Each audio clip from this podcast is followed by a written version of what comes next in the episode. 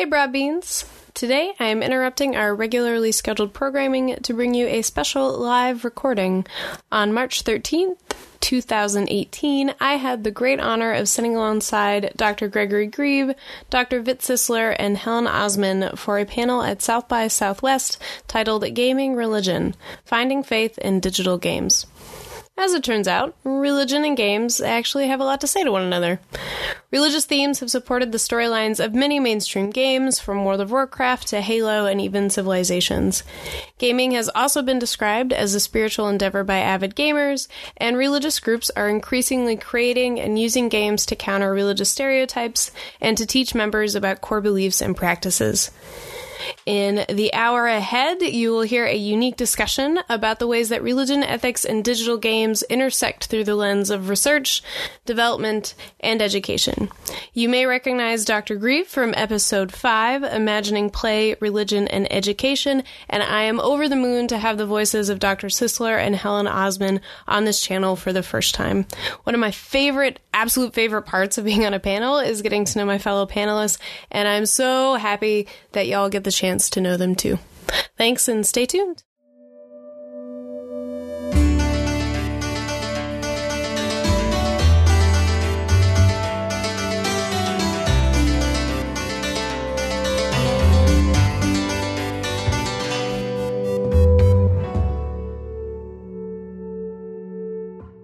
My name's Helen Osman. I'm moderating our panel today. And we're going to do, um, I'll, I'll, do brief introductions for everyone, and then each person has a brief presentation. We got a little PowerPoint here, but we really wanted to give plenty of time for Q&A so we could kind of dive deep into this discussion. So um, here on my left, uh, Greg Grieve is a professor and head of the Religious Studies Department at the University of North Carolina at Greensboro. He researches and teaches at the intersection of digital culture, religion, and Asian traditions. Vit Sisler is an assistant professor of new media studies at Charles University in Prague. His research focuses on serious video games, information technologies in the Middle East, and Islam and digital media. He's also a lead designer of the award winning video game on contemporary history, Attentat 1942, which is a 2018 IGF finalist in excellence in narrative. Very exciting. And at the uh, far end, the other bookend here is Jamie Dale Mallendine, who's an educator and a writer, exploring the intersections of games, religion, social action, and other forms of meaning making. She currently coordinates education programs at a local synagogue and is the Girls Who Code site lead here in Austin. She's also the host of the Gaming Broad Cast, an internet radio show about games.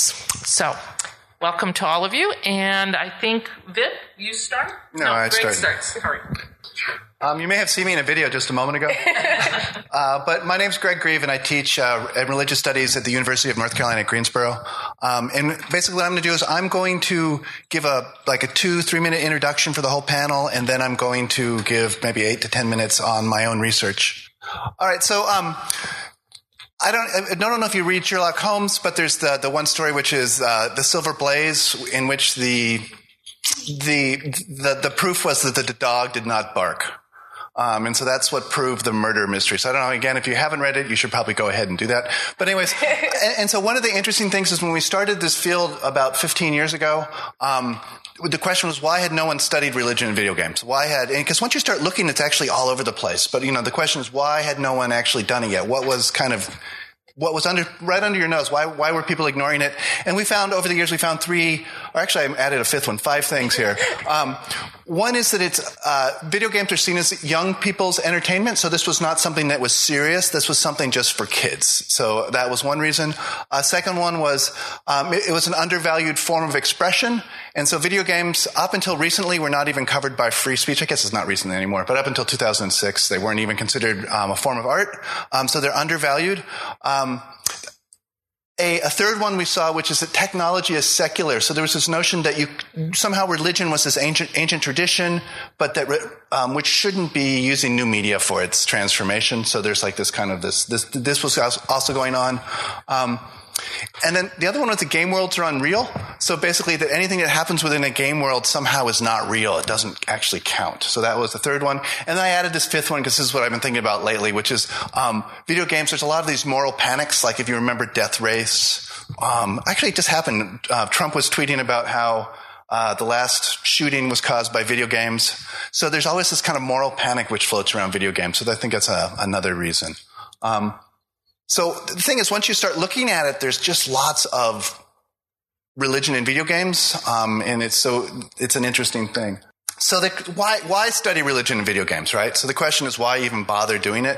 Um, and so what we found is that video games help help us understand what religion is, does, and means in our contemporary culture. So the same way that um, for the 20th century, if you studied film, um, I think you can have a sense of what religion was like there, or maybe television. I think video games help us understand what religion is in contemporary society more than other media's, um, because it's a media which is in, has been shaped by to contemporary society the most.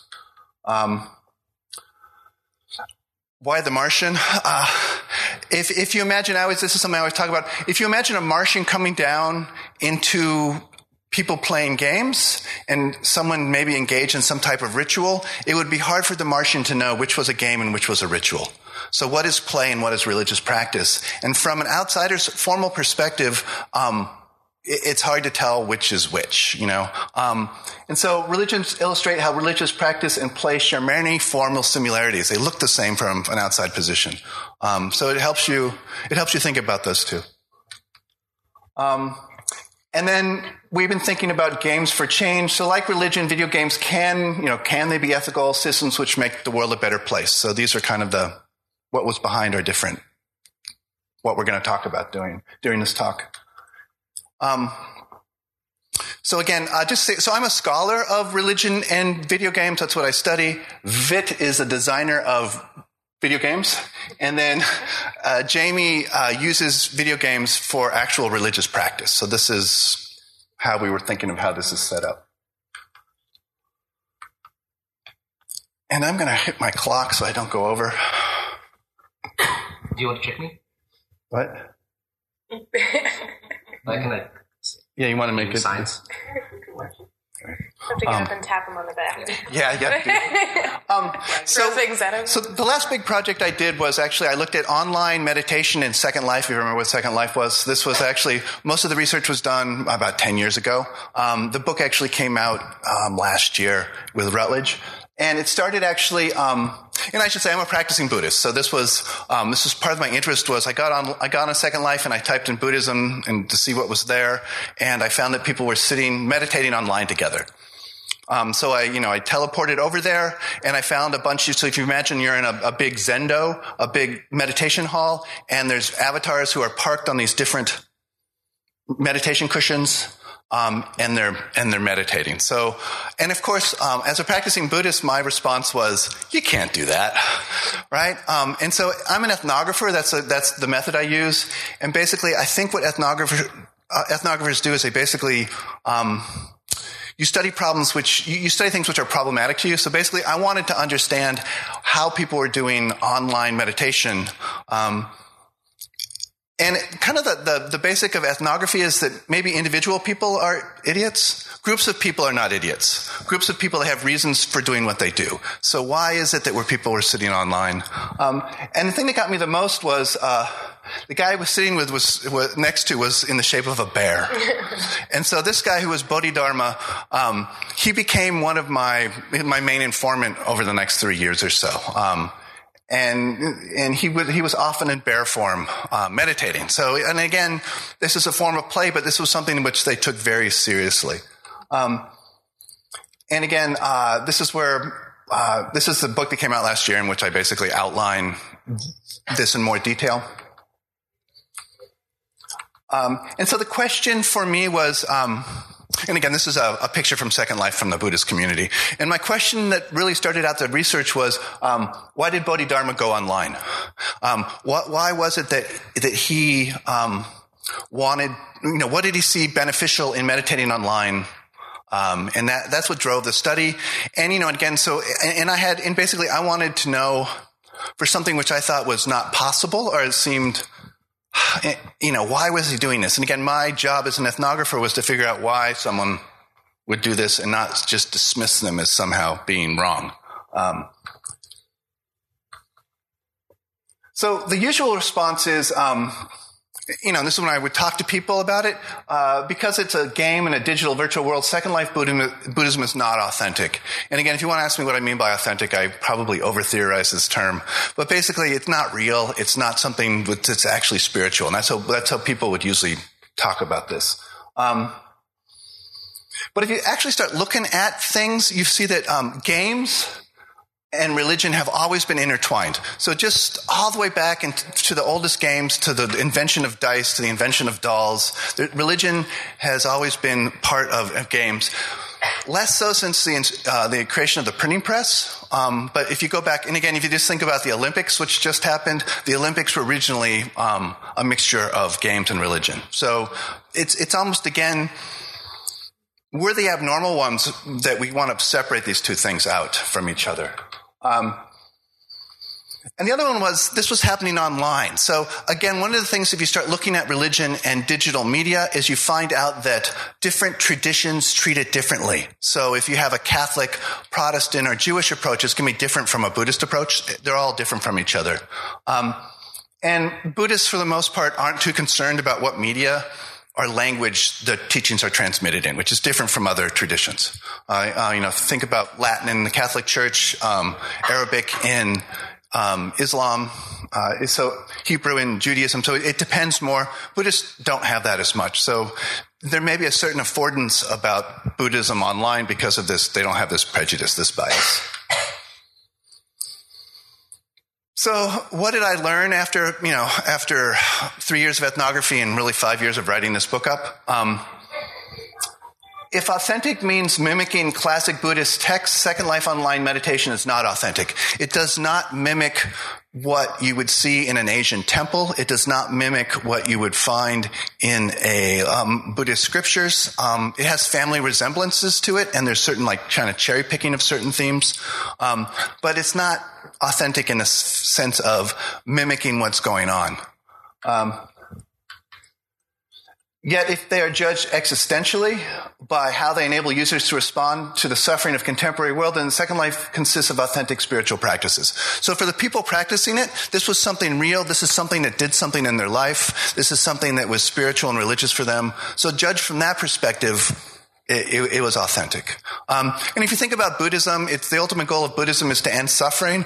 For the people in who were sitting online, it actually did that. It helped them deal with the suffering of contemporary society. And, and if you want, I can tell you about how they said that word, but um, I want to give time for you guys to talk. um, so finally, the significance. Um, people do not stop being religious when they log on. And while often playful and even whimsical, Second Life Buddhist practices allow users to imagine alternative spiritual templates. So it wasn't just about copying, it was about kind of innovation and creating new forms of community, new types of identity, and new forms of religious practice in this space. Um, and for me, that was the most interesting part. Um, because a lot of these transferred out of that virtual world, which almost worked like a sandbox, and they were using them in their, in their everyday lives too. And I think that's it. So again, thank you all. And I'll hand it over to you. Can I get mine? Oh, you clicker, clicker, clicker, yeah. Uh, hi, so uh, my name is Vít. Uh, I'm from Charles University in Prague, from Czech Republic, and I will talk about the representation of Islam and Muslims in video games. Yeah. First, uh, I'm, I'm, a scholar of uh, in game studies, so I do research on video games, and among other, I do research on religion and video games. Is a book we have just published, uh, methods for studying uh, uh, video games and religion. And second, uh, beyond being scholar, I'm also video game. I'm, I'm, involved in video game development, so I was the lead game designer of Attentat 1942, which just came out, and which is yeah, it's like nominated uh, to IGF uh, in Excellence in Narrative. And actually, being a video game designer myself helped me a lot doing my research. I kind of spent the last decade, it was like kind of like larger project on studying representations of Islam and Muslims in video games. I lived two years in Cairo, one year in Damascus, and several months in Tehran. And what I did is I interviewed uh, video game designers uh, in the Middle East, and I also studied like hundreds of games which deal with representation of Islam and Muslims produced in the United States and Western Europe.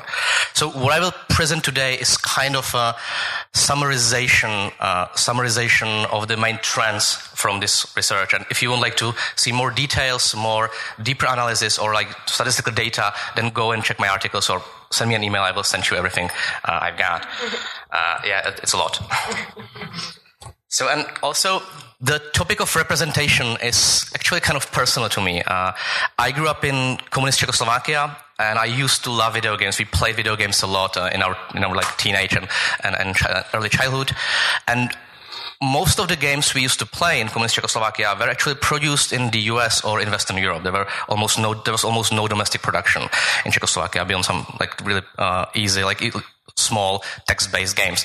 And I, in particular, remember one game which I played when I was like like 10, which is called NATO Commander. It's a game produced by the US company Microprose.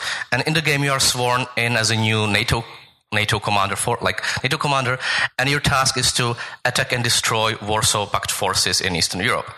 And the game is based on realities, real maps, and real deployment of units. And in the very initial phase of the game, your task is to attack and destroy or bomb and destroy Prague. And I'm I'm, I'm from Prague. and I was playing this game as a kid, and till today I remember kind of like weird or odd feeling and tension between like wanting to win the game at one hand and being represented as the, as, as the enemy or as the bad guys, you know, on, on, the, on the other hand. And I would say to some extent this applies to the representation of Muslims uh, today in video games. So first thing, the in-game representations of Muslims uh, in video games have to be, it's not isolated thing. It's not like, like isolated phenomena and it has to be kind of covered or think about within the broader framework in which uh, Islam and Muslims are represented in mainstream news and popular media in, in, in, in West. And there's tons of research about that, which, and the results of the research can be very roughly schematized, but roughly summarized as uh, Islam is likely to be linked with terrorism, the representation of ordinary Muslims is marginalized, and a conflictual framework dominates uh, the, the, the news and popular culture. The latter is case to one particular group of video games dealing with Islam and Muslims, which I called, yeah, like virtual battleground or virtual, virtual enemies. Those are typically first person shooters or strategy games, which take place in uh, fictitious or real Middle Eastern countries. And uh, typically in these games, you can play US or coalition forces. And uh, most of these games schematize Muslims heavily uh, as enemies in the framework of uh, international terrorism and like a, a Button City or a Assault. You like dozens and like hundreds of these games. Then there is actually another kind of uh, type of schematization or representation of uh, Islam and Muslims in video games, which I personally label digital Orientalism. Those are typically like uh, um, role-playing games or adventure games, which uh, take place in some kind of like Orient, and they uh, navigate players through bazaars, harems, and deserts, and you can meet like jinns, caliphs, and belly dancers. And typically, what these games do is they uh, it's like a kind of assemblage of uh, visual imagery from different times and different places, which is like lumped together into one exotic and ahistoric representation. So typically you can find like palaces from Granada next to palaces from the Mughal times in India.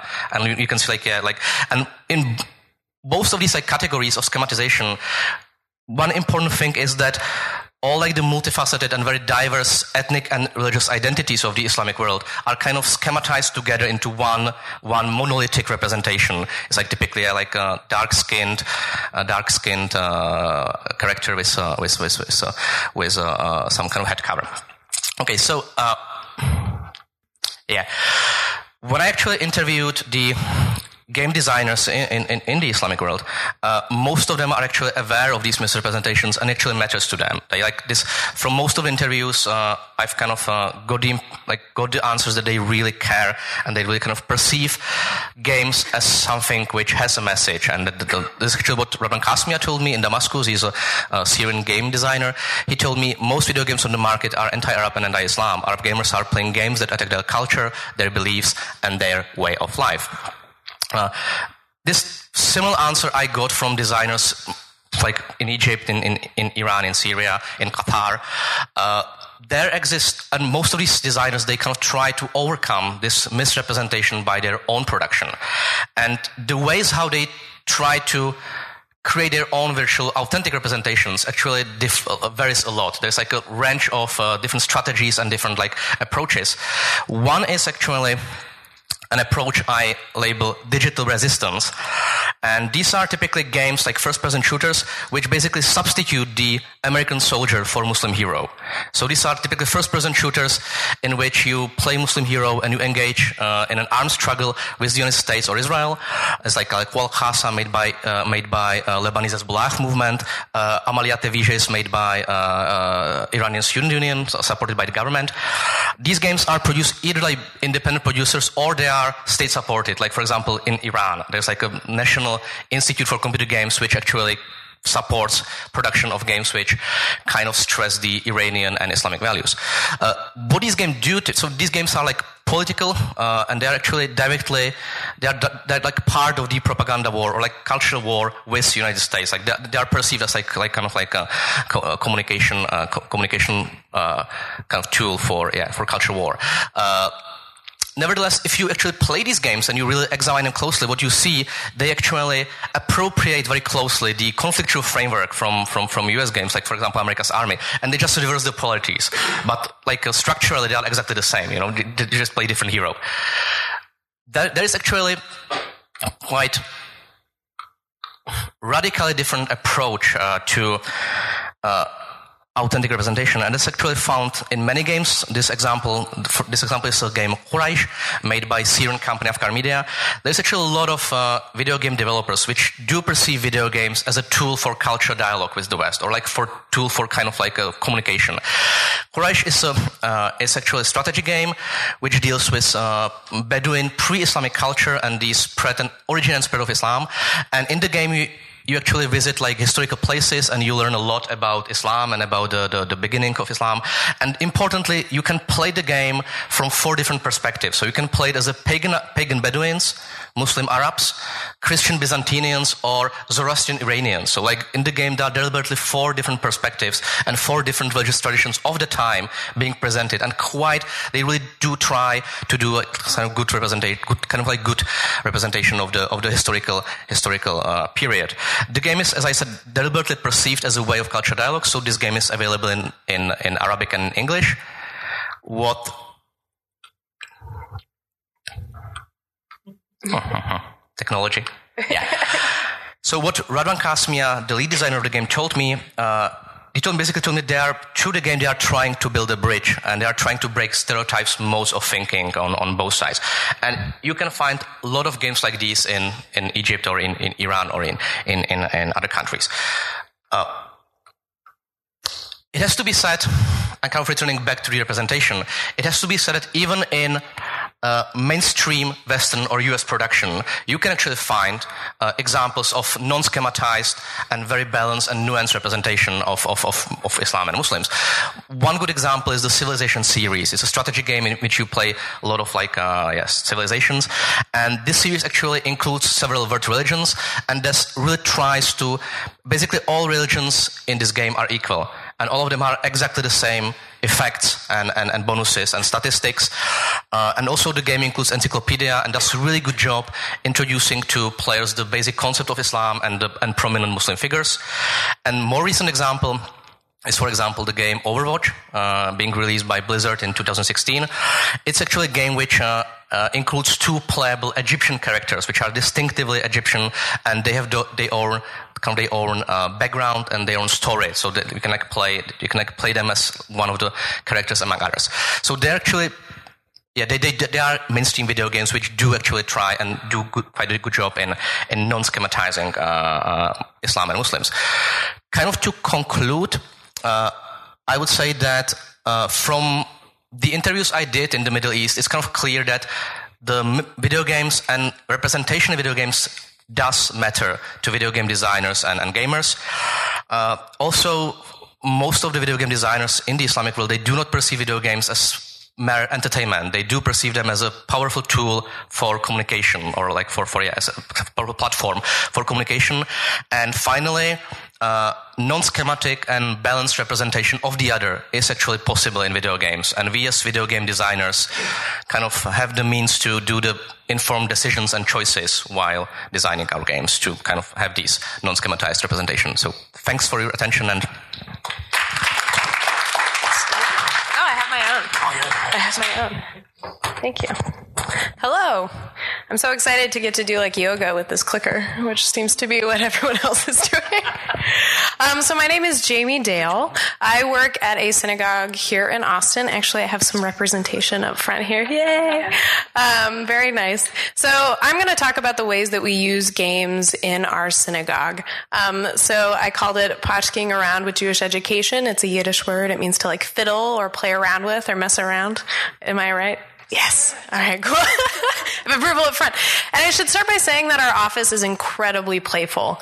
Um, you have me, who's a video game nerd. We have a aerial artist who does, if you know, like what the circus is and like the silks and climbing up. She's taking a picture of me now, actually.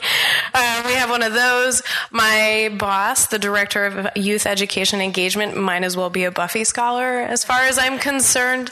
Um, so we spend a lot of time being playful, and that actually plays out in the way that we teach our kids, um, which this is one of my favorites. Uh, Jordan, last year was one of our end of the year things. We did a live action Pokemon Go game that was Jewish themed, which was very exciting. You can't read these, but they're filled with like these great puns. We have like Goldine Mir, which is an Israeli uh, prime minister. There we go. Oh, God. I did not make these cards, apparently. Uh, we have Schnorr, which is Yiddish for lazy, who's the snoozy Pokemon. Um, so basically, we had these really wonderful Jewish themed Pokemon cards, and what we did is we sent teens out into a field wearing a Pokemon mask, and then our smaller students would go around and throw these foam Pokemon balls at them, and then they would get asked a trivia question that was grade specific to what they had learned that year, and if they got it right, they got one of these Pokemon cards, and at the end, depending on what Pokemon cards you got, changed which teens you were able to choose to fight in the final arena.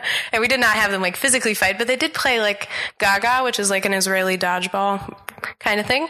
Um, a lot of screaming ensued. It was quite a lot of fun. um, so games leak into the way that we teach, and this was a fun end of the year celebration in a way that we could kind of highlight the year and what they learned in a fun, interactive, and bodily way. So the ways that games are used are pretty much how games are used in most places, right? So we play games in our classes to learn Jewish content. Um, we play games to learn Jewish values. And the part that I'll talk a lot about at the end is we also make games in Jewish environments, or what I call games made Jewishly. So I'll start with some examples of some games with Jewish content. Oh, I'm in. Yeah, there we go. I knew, I knew it's like the arm. I think it's the elbow. So, educational games. Oh, oh, that's adorable. That's cute content. Thanksgiving. How exciting! Um, so. that kid is way cuter than my presentation. We should just look at kids all day. Um, so educational games, like games with Jewish content. Um, this is an example. It's an online flash game where you learn the alphabet, which is um, basically the basic components of the Hebrew language. They're often really boring, um, much like secular education games. Not all educational games are bad, but many of them kind of miss the mark when it comes to entertaining. There are other games with Jewish content that I don't have up here, like Shiva, which is a game where you play an Orthodox Jewish rabbi in New York. It's like a murder mystery type thing. Um, it's super fun. You should play it. We didn't use it in class though because it didn't. it was a little. It was a little too fun. Um, so we also you have things like Jewish Time Jump, which is made by ConverJent, which is a Jewish educational video game company, and it's a mobile augmented like place based game where you're actually a time traveling journalist going back in time to the 1900s to Greenwich Village to learn about labor practices. Um, super fun. We haven't done this in our school because you have to be in New York. So if you go to New York, download it and play it. super fun. Um, so this one actually doubles is in addition to having Jewish content, also talks about Jewish values, um, fair labor practices, right? So the game brings up a lot of questions about what is fair labor, what are fair labor practices in the 21st century. Other games we've used or that I've used in class are a game called Spent. It's an online game about surviving poverty and homelessness. I used it in my social action track. Basically, it had zero Jewish content. There were, as far as I know, uh, nothing on there said Jewish. So they didn't use any Yiddish. So as far as I know, probably not Jewish. Um, so we used that to learn about the Jewish value of like poverty and caring about others and all of that stuff. So before I go further and talk about games made Jewishly, I want to clarify really quickly what Jewish education is. Um, so Jewish education oftentimes when someone talks about it, they're talking about kind of out of school, usually weekend based education that Jewish kids go to. Um, Christians have like Sunday school. Jews also go to school on Sunday, but it's a little bit different. Uh, we learn Torah, we learn Hebrew, we learn um, history. We just a lot of stuff. We learn ethics, values, all of that stuff. Um, so that's what we do at our school. And depending on where you are, that Jewish education looks different. So I'm at a Reform synagogue, so the way that we teach is going to be different than how an Orthodox synagogue teaches it, and it's going to be different than how conservative synagogues teach it. Um, but they all broadly try to ask and answer these three questions, which is what stories do we tell, what has power over us, and for whom are we responsible? The way that this question is asked and the answers that we give are different, um, and sometimes we don't have answers. Sometimes we just ask these questions to kids and be like, have fun. Um, you tell us what you think. And it's really, it's, it's a lot of fun. Um, so to give you some corollary, what stories do we tell? Those would be like our foundational narrative. So what story, Torah is often like, but what story is in the Torah? It's kind, well, it's a little book, but a lot of, a lot of stories in a little book. Um, what has power over us? That would be conversations about God and obligations. Um, in Judaism, that would be like mitzvot or rituals, things like that. And then for whom are we responsible? So those are questions about identity and community and people outside of your community and how you should be interacting with people. Um, so all of those will look different depending on who you're talking to, but for the most part, we talk about these things. So what does this have to do with games?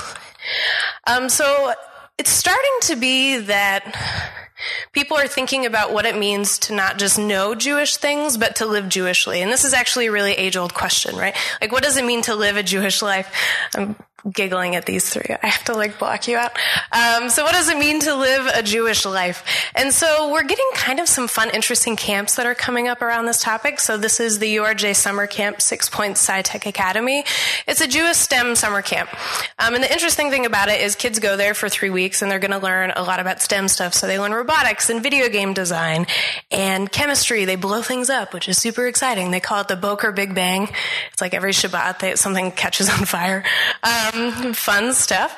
And the interesting thing is, while they do do Jewish stuff there, like they do Shabbat, they do a lot of the rituals, the things that they're making don't necessarily have to have Jewish content, but the way that they make it is through a Jewish lens. So we ask questions about values. So the five values of URJ SciTech is connection, curiosity, discover, patience, and respect. And they have the Hebrew corollaries.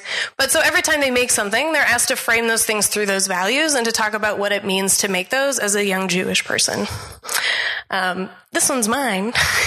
this is my Jewish Girls Who Code group. They're delightful and very weird. That's our little um, LED Hanukkah up there. It was on Hanukkah. It was very exciting. Uh, so at Jewish Girls Who Code, Girls Who Code is a national organization. We brought a chapter to our temple. Um, throughout the year, they learn how to code and they're asked to do a community impact project, which basically means they're asked to see a, a problem in the community and make something to try to make it better. So in our club, our girls chose the issue of stress and mental health. They thought that that was the biggest issue in their community for students. And so some of them made some game-like things. Um, none of them had Jewish content that I know of. One of them was a werewolf time traveling story, like narrative text-based story. Another one was a maze game that was timed to show how being timed during tests decreases performance. Um, and what was, oh, a third one was more of an interactive gift, but it was a unicorn playing a saxophone, jazz against like a waving Canadian flag that you could make dance. Um, and her logic behind that was laughter helped her de-stress, so she wanted to make other people laugh. So all of these things were through the lens of, of decreasing stress. And at the end of the year, we asked them how their Jewish identity affected what they made. And for each girl, that was a wildly different answer because these are all very individual, unique girls who have different answers to questions of what it means to be Jewish.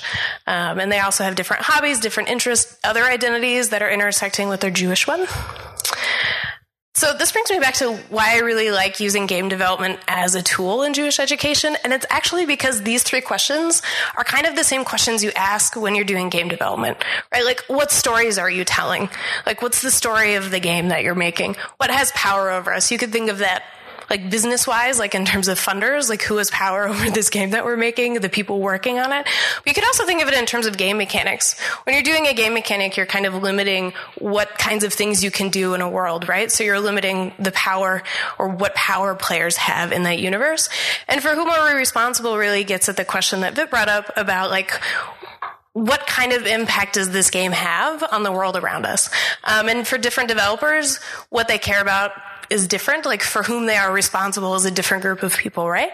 Um, so I think when I'm thinking about games and how to use them in a religious environment in a way that makes people more ethical.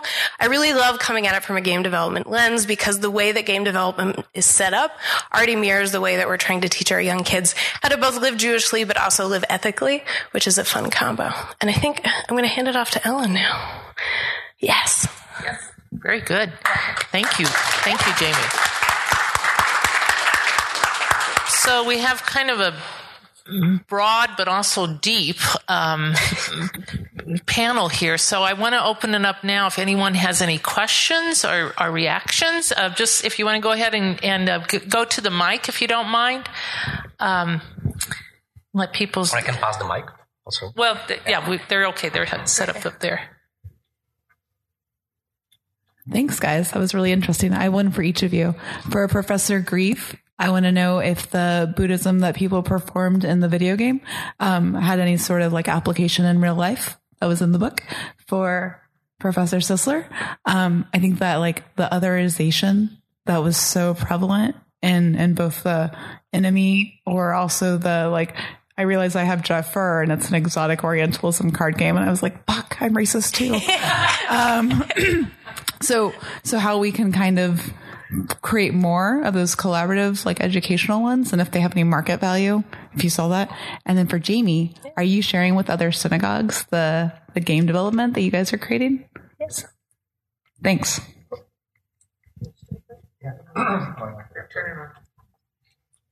Um, so just um, I'm going to answer this two ways. The first one is I'm always interested why when we log on we think we go somewhere else. So there's this notion that when you log on, you're going into some other space, some other place. And again, I'm not, I'm not quite sure why. Because again, you're still sitting there, right? I mean, you're sitting. So of course it had, it, you know, because they weren't really going anywhere. They were, um, but it is different because they're, you're interacting with people from all over the world, right? So it is different. Um, but so of, cour- of course it changed their lives because they were, it changed how their bodies were doing things. Um, but more really to your point, um, a lot of so most of the people on there would stay only for about six months and then would log off. So they would kind of log on, and you could watch this kind of cycle. The people leading the the group would were on there. They're still on there, so they've been on there for over ten years. But they were on there because they thought they were doing a service of having this space. Most people thought of it almost like a training wheels, and so that they would get their practice going, and then they would go off and find other ways to practice in real life. And so that's that's that's how it seemed to change people. And I could go into it more deeply if you want, but I want to leave other people time to talk. I have a question. Yeah. Sorry, a follow up question for your, your answer. Um, did you have folks on there that had accessibility issues also in terms of using it Yeah, so there was there was a few people who were um, bed bound, um, and so they, this was a way for them to interact and meditate and have a practice when they couldn't otherwise. So it's there, were- and those those people tended to, tended to stay on for longer periods of time. So they would be on there for years um, because this was the only way they could they could interact in with other people. And some people from like small villages, like in Alaska and things like this. But I'm not gonna I won't go, go into all of it. but I'll let. It, Yeah. Um, okay. Well, there's like an important thing which is uh, actually I approved it from uh, appropriated from Greg, which is like called critical play. So you don't necessarily need to you know abandon games you love just because they contain uh, or you realize they contain representation which are, or you know issues which you're uh, which you're not happy with. It's, it's, it's actually like as any other medium you can pl- you can perceive games critically. So like you can you know like uh, critically kind of uh, approach what you are consuming as, as you would do in, in, a book, etc. And there are actually many games like for example this this digital orientalism, like very prominent example of digital orientalism, is actually the first, very, very first Prince of Persia, which uh, I don't know if you remember it from from the 80s. Yeah, it was actually absolutely awesome game. It was like a milestone in animation and milestone in game design.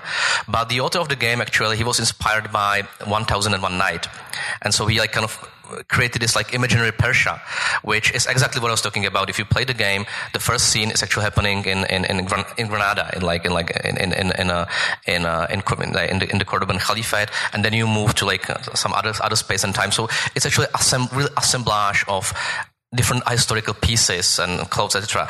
And when I was in Iran, uh, most of the game designers I talked to, they were really deeply concerned and irritated by this game, and particularly by the fact that in this game they said that Iranians are portrayed either as Arabs or as Indians, and they were really pissed off that they are, you know, like misrepresented by that way. And actually, one one developer even like made his own game called Quest of for Persia, which was kind of like reaction to to Prince of Persia.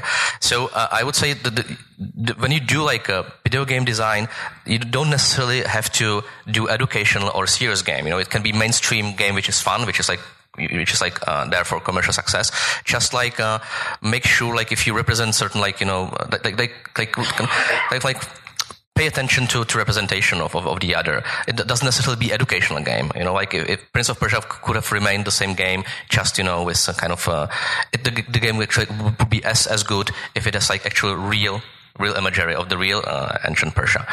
Uh, and there actually today there are games which are more and more, I would say, informed uh, and they kind of give give voices to to the communities they they, they represent. So so there's definitely the trend seeing it's like more kind of like mature content of games which are for more I don't know informed players. Or woke. Yeah. Can, can I footnote yours? Yep. Um, got my own. um, yeah, so I, I think it's important to realize that players aren't moral zombies right? They're not, they're not, they, you know, there's just a lot of the um, studies somehow assume there's kind of this force. Players are victims. They're both victims and guilty at the same time. And there's like, this game is forced down upon them. But, you know, like when I play GTA, a lot of times I don't, I, I don't shoot people, right? I just like take cars around and have fun. So there's different, you can play the same game in different ways. And one of the interesting things about even games which are, you may think is unethical, is that they, they show you what you think is ethical. So if there's something in a game environment that you don't want to do for some reason, um, it's showing you your own ethical boundaries in a sense. So even, you know, even games which you may, may seem unethical to you in a sense can be played ethically in other ways. And in terms of sharing, and since we're on an ethics panel, I'm pretty sure Nintendo would sue us if we shared those Pokemon Go cards. I'm pretty sure it's like highly illegal. So we haven't shared those other than you, so you all got like the sneak peek. Um, in terms of the games that the girls make, they keep them. So they share them with their friends. A lot of them are small.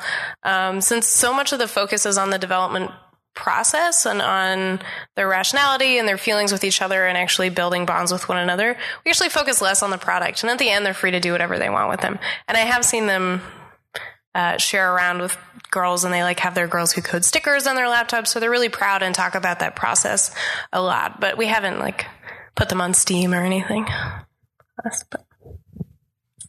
Anyone else have a question or observation? I have a question for you all. And, you know, we um, you talked about the stereotype of gaming as being violent and, and all of this, but I'd like to flip that question a little bit and ask each of you: Can games make you more ethical? I'll let Jamie go first. but I have I have a flip to that question though, so other people should answer the question sincerely before I flip it.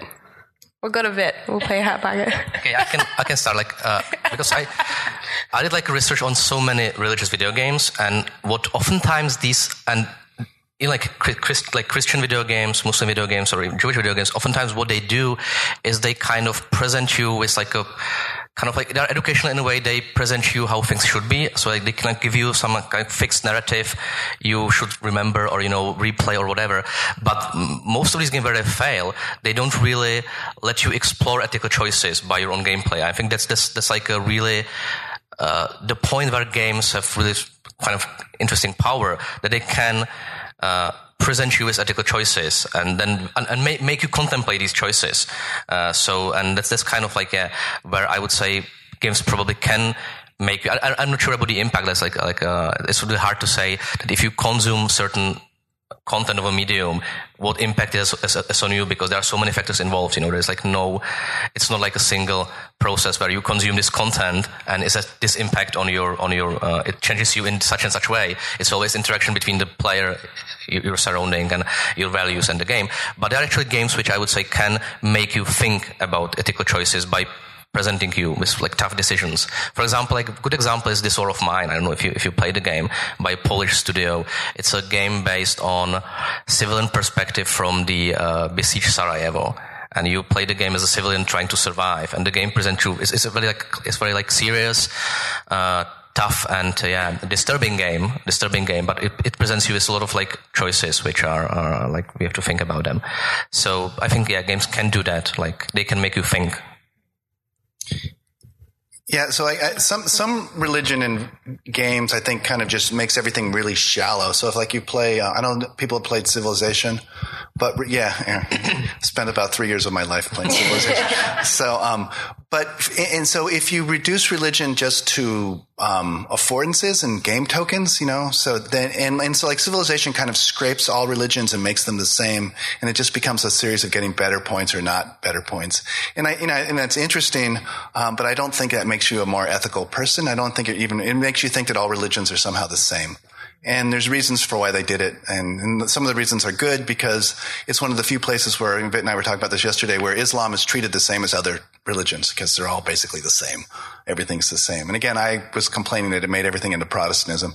but, um, uh, but, um, and so I don't know if that would make you more ethical, but I think playing, um, even playing games like I've been playing a lot of Skyrim lately, and, and there's choices in there that you have to make um, and I think if you think about it critically, so you're mindful of what you're doing, uh, it can make you a more ethical person. Um, uh, the game forces you to make certain choices, and whether you're going to do those choices or not. Um, and so, and again, I think it, a lot of it depends on the maturity of the user.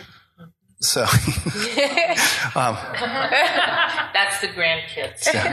um, it, it, makes you think about, you know. So, um, you know, I think um, I think it is important to have um, age restrictions and things on games because I think it, if you have different people playing the game who are not mature ethically, it, it, may not have the same impact. If you're a mature person, you're playing the game differently and you're playing it where it would give you some kind of ethical insight into both the game world, you know, um, you know, like what does, you know, again, GTA, which, you know, what does that mean?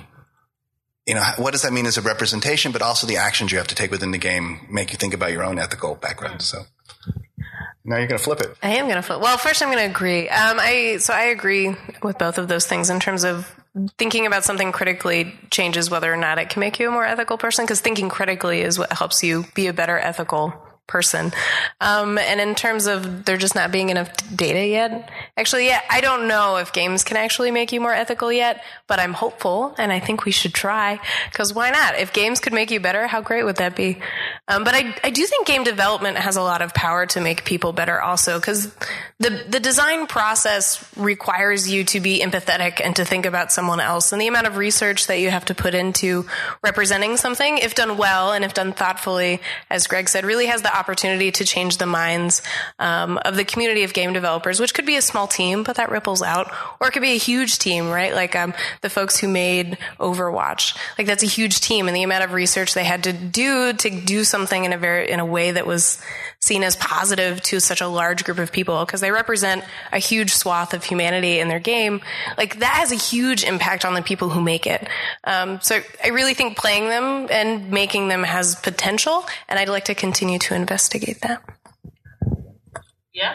So, um, why did you all come to the panel? I mean, there's like lots of places to sit in the world. Oh yes. Oh hi, I'm a Catholic priest, and um, hello. Yeah, and um, I am here trying to investigate about faith-based things at South by, and uh, I keep trying to meet Helen, and we keep canceling. we have to cancel our meals, but um, I just want to support this. I was expecting something completely different, but this is wonderful. What were you thinking you were going to? I, I I have to be honest. I didn't read the description, so it's not your fault. I I really thought this was going to be, and I, I'm, I don't want to take in this direction, um, about some of the harassment that's happening online in gaming, especially when I saw somebody involved with Girls Who Code. I just thought, oh, we're going to be talking about some of that stuff that's going on. But no, this is great. I've learned so much. And I just would ask, can, where can we get a list of the good games? You know, uh, not that I play a lot of video games, but to let people know who are looking for good games for their kids to play. Should I go Is first? there, yeah, is there a review? There is, place there's, there's, a there's a, like, if you Google it, it's a, no rating system? Yeah, well, there's that, but there's also a thing that's like if you. I did this for all the video games I gave my son, and I can't remember the name, but it's a it's a it's a Google site that tells you it's called like Real Parents Reviews or something like that, and it tells you really what's going on in the games. But um, I, you know, for me, what I did. Oh, I'm sorry. I'm used to teaching to large classes. um, yeah, this way we'll record one.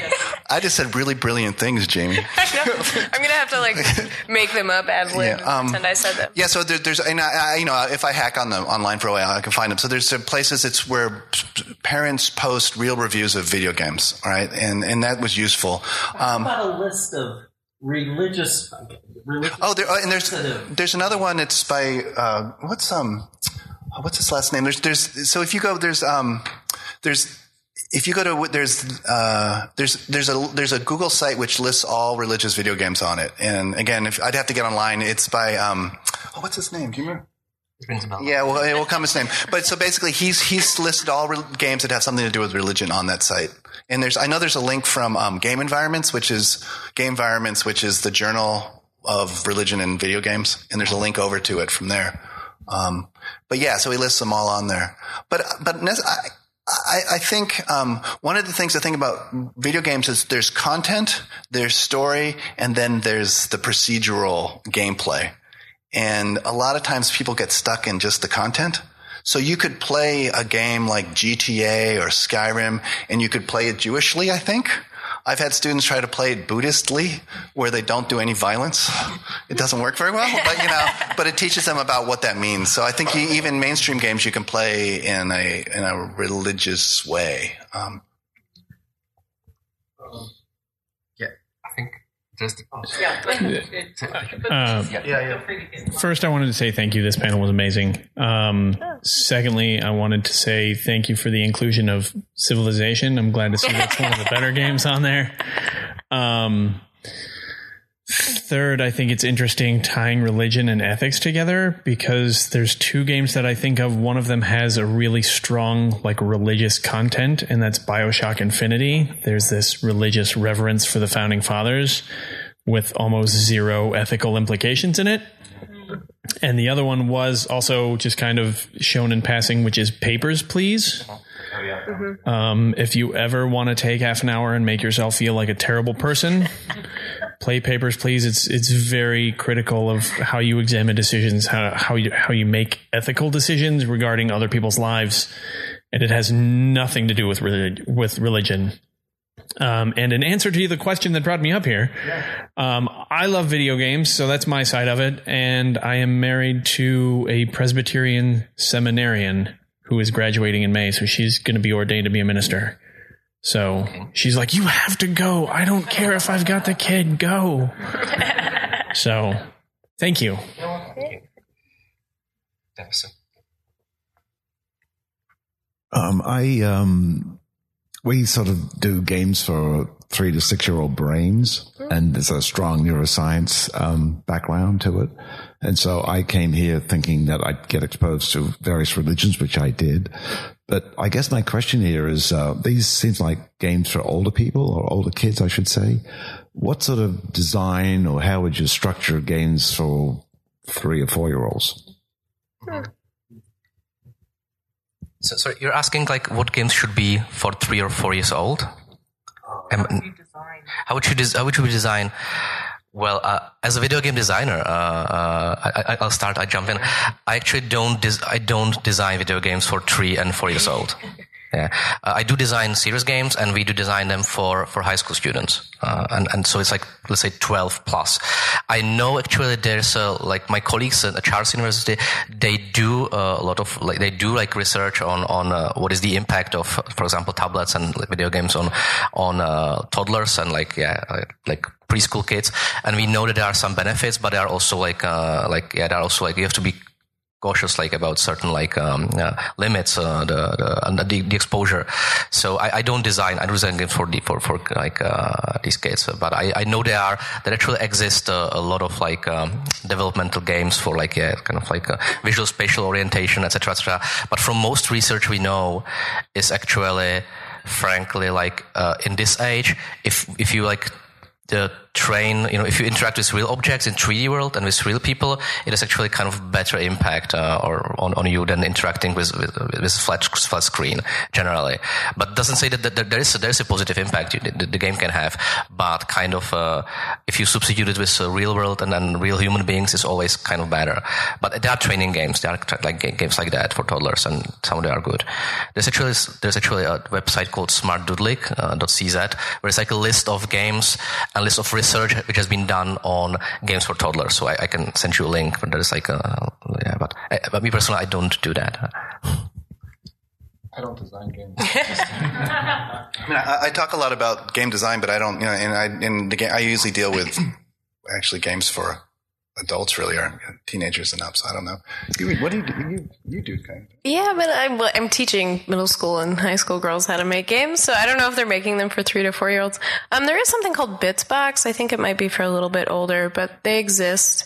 Um, I actually, not to make the game, but I'd love to see more resources, and I haven't written them, on how parents can talk to their kids about games to make that kind of critical conversation happen. Because that's really where a lot of, I think, the, the development and the, the ethical upbringing is going to happen is in the conversations kids have with the people around them concerning the media they're consuming, more so than what the actual content of the media is.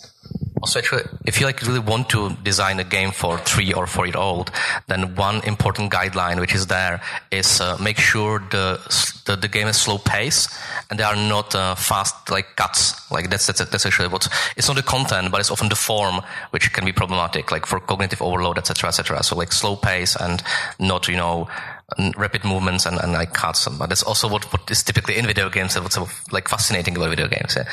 So, uh, but that's kind of like a general guideline. Yeah.